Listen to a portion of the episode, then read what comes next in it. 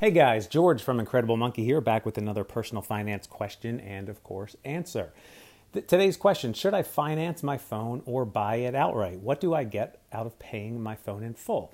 The question is I was wondering if you can help me understand what I might get out of paying for my phone in full when I upgrade instead of paying for it through Verizon in one of their plans. Should I expect to see my monthly bill lowered, or is this something I would have to specifically request? Is there any way to look at my bill and see about how much I'm being charged now? Okay, great question. So, in the past, most carriers in the United States subsidized phones. Generally, you could get a free new iPhone or whatever kind of phone you wanted every two years, and there would be no change to your bill. And sometimes it was free, right? Sometimes you'd pay $99 or whatever. But that doesn't happen anymore. That subsidizing of a new phone cost is gone.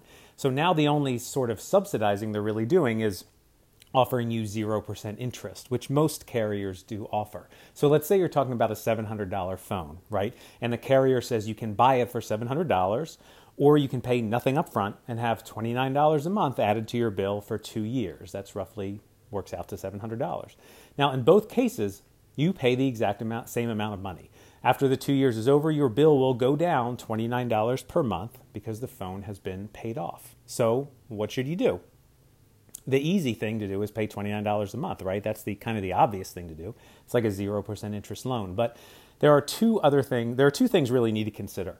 The first is what's called the time value of money. Now, if you're a hardcore finance person, then you know that due to inflation, money today is worth more than that same amount of money in the future. With 2% inflation, which is roughly average, and 0% interest in terms of purchasing power, you are coming out ahead by accepting that financing. How much are you coming out ahead? Not a ton, right? A little bit. So for a $700 phone financed over 2 years, you're probably saving yourself about 15 bucks in inflation adjusted money by paying over 24 months at no interest instead of paying it all up front. But the second thing you should consider is this. If you can't afford $700 up front for a phone, then you can't afford that phone. You shouldn't be buying it.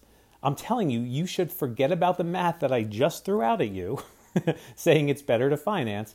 And instead, you should pay for it outright because that means you have the money for it. And that means you can afford it. If you finance your phone, you can't afford it. If you finance your furniture, you can't afford it.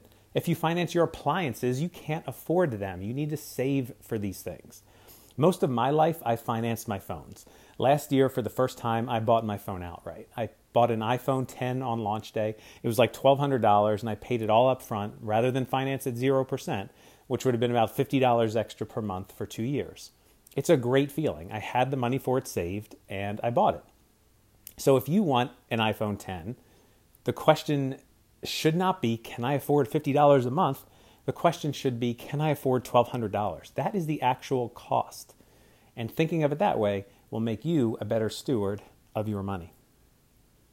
Thanks for listening to the Incredible Monkey podcast. This has been George. If you have any questions you'd like answered, you can just go right to that anchor.fm page and hold down the button that says ask a question. And you can ask a voice question, and I'll answer it on an upcoming show. Take care.